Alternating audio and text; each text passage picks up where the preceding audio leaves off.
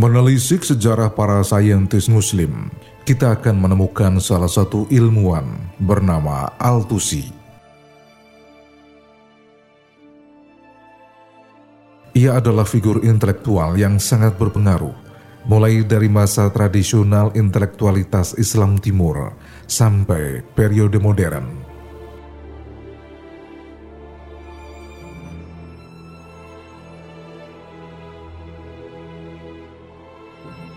Prestasinya terekam melalui gelar, penghormatan, dan nama kecil yang diberikan padanya. Misalnya, Haja yang berarti sarjana dan guru terkemuka. Ustadz Al-Basar, guru utama, dan Al-Mu'alim Al-Talit atau guru ketiga.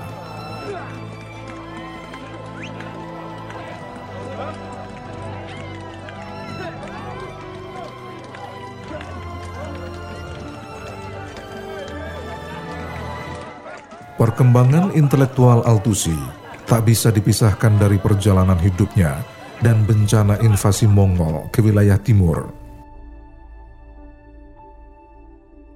Ayahnya seorang hakim yang berwawasan luas dan selalu mendorongnya mendalami pendidikan filsafat, sains, serta memperkenalkan doktrin dan sekte-sekte dari suku dan bangsa yang berbeda.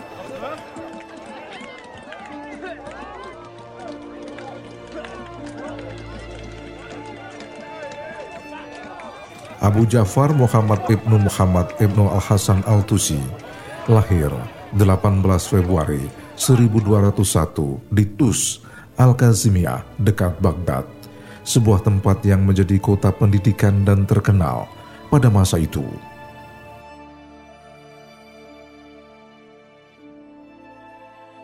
Al-Tusi mendapatkan pendidikan agama dari ayahnya, Muhammad ibnu Al-Hasan yang juga seorang ahli fikih.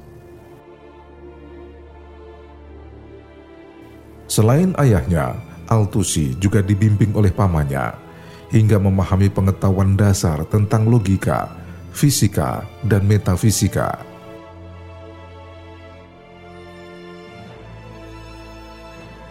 Di usia yang masih sangat muda, ia belajar Al-Quran, hadis, ilmu hukum, logika, kedokteran, dan astronomi. Saat berumur 16 tahun, Al-Tusi pindah ke Nizapur untuk belajar filsafat pada Farid al-Din Damat dan matematika pada Muhammad Hasib.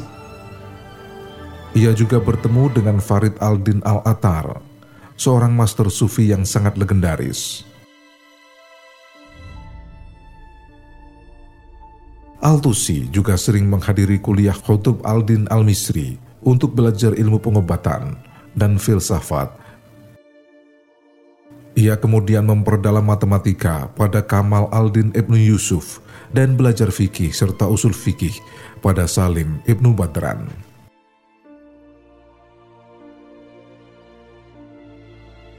Al-Tusi adalah penulis yang produktif dalam bidang matematika dan ilmu alam ia membawa kemajuan di bidang matematika, trigonometri, dan astronomi. Hasil dari upaya kerasnya di bidang intelektual itu menunjukkan dengan didirikannya observatorium di Maragah. Hasil observasi dan perhitungan astronomisnya juga menelurkan tabel yang dinamakan Ziz-e Ilkhani.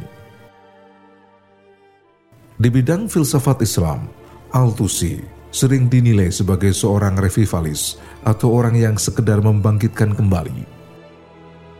Namun sebagian orang mengakui Al-Tusi berperan besar dalam perkembangan filsafat Islam, khususnya mata paripatetik, sebutan bagi pengikut Aristoteles.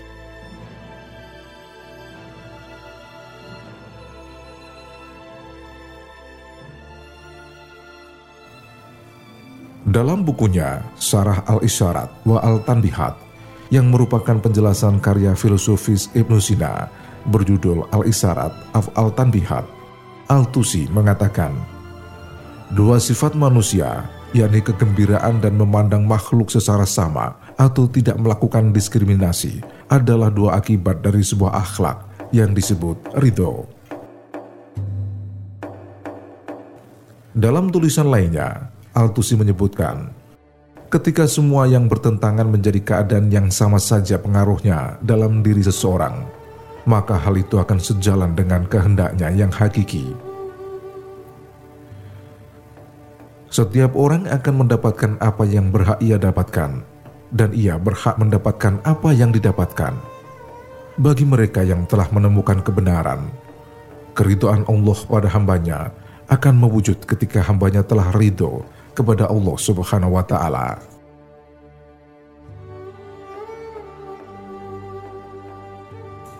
Sumbangan utama Al-Tusi pada ilmu logika bisa ditemukan dalam kitab Azal Al-Iktibas. Ada dua karya utama Al-Tusi dalam bidang etika, yakni Akhlaki Muhtasami, Akhlaki Nasiri, serta kitab Adab Al-Muta'alimin Di bidang teologi dan metafisika, ada karya berjudul Raudat Al-Taslim, namun yang paling berpengaruh adalah Tajrid Al-Kalam.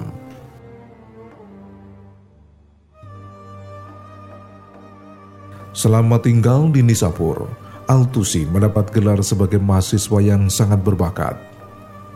Ia bahkan meyakinkan Hulakukan untuk membangun observatorium untuk menyusun tabel astronomi yang mampu memberi prediksi paling tepat.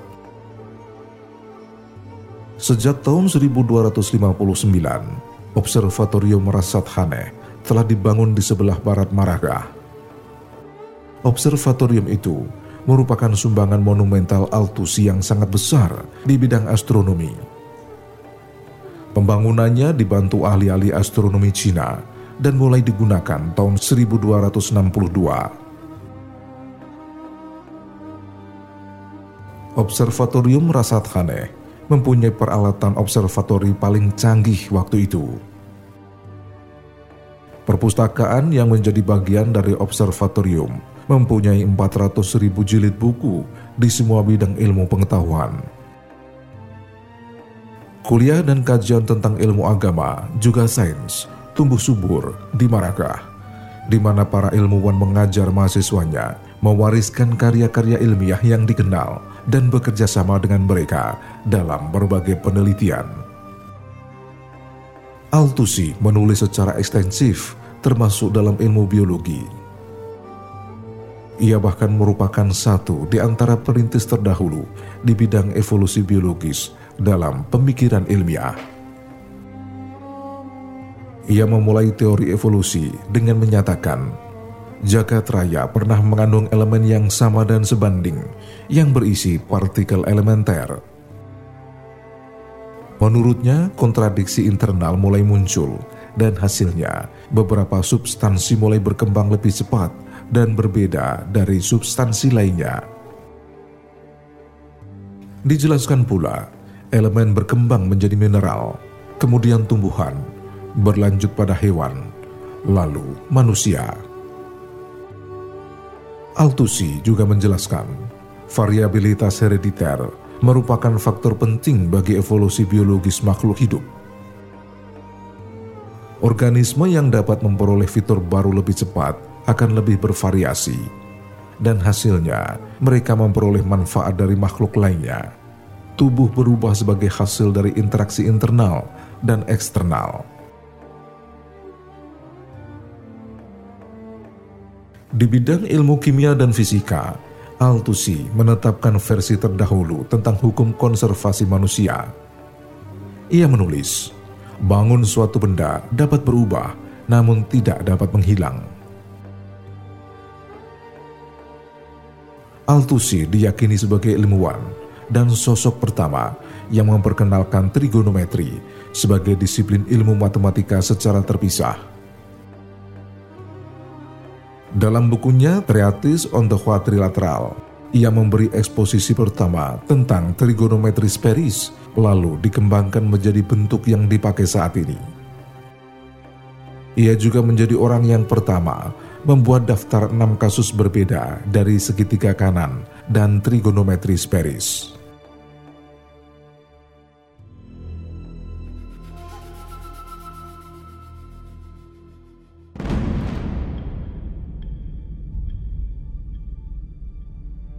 Dalam bukunya On the Sector Figure, ia memformulasikan hukum sinus yang terkenal bagi segitiga yang merupakan satu di antara sumbangan utamanya dalam matematika.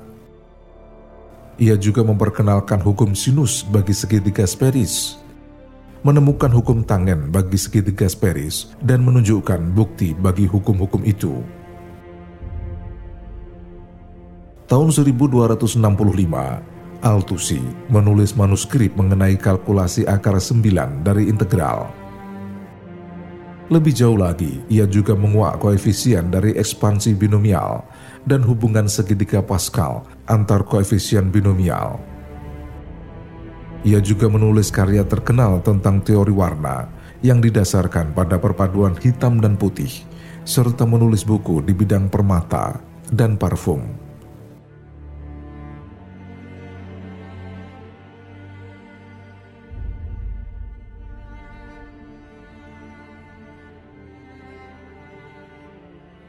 Al-Tusi wafat tanggal 26 Juli 1272 di Khasmain, dekat Baghdad.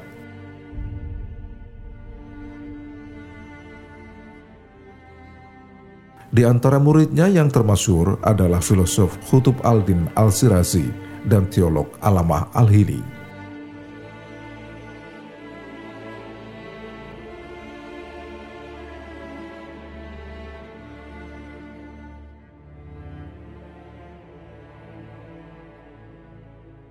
Meski sudah meninggal dunia, Al-Tusi tetap berpengaruh. Beberapa khalifah bahkan tetap mempercayainya serta membuat kebijakan atas saran Al-Tusi dalam bentuk warisan tulisan yang ditinggalkan.